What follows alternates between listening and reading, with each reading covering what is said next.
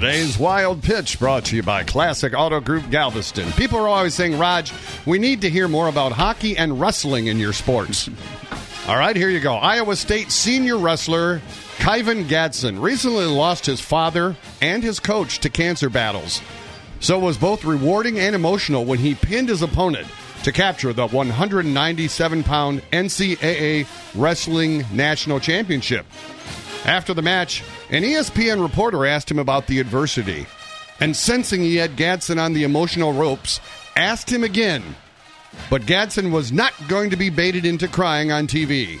What was it like for you with the family adversity that you've gone through to now win a national championship? Awesome. You know, I love my dad. I'm about to start tearing up. What's it feel like?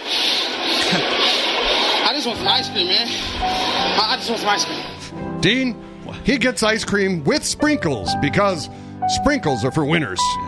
That's today's wild pitch.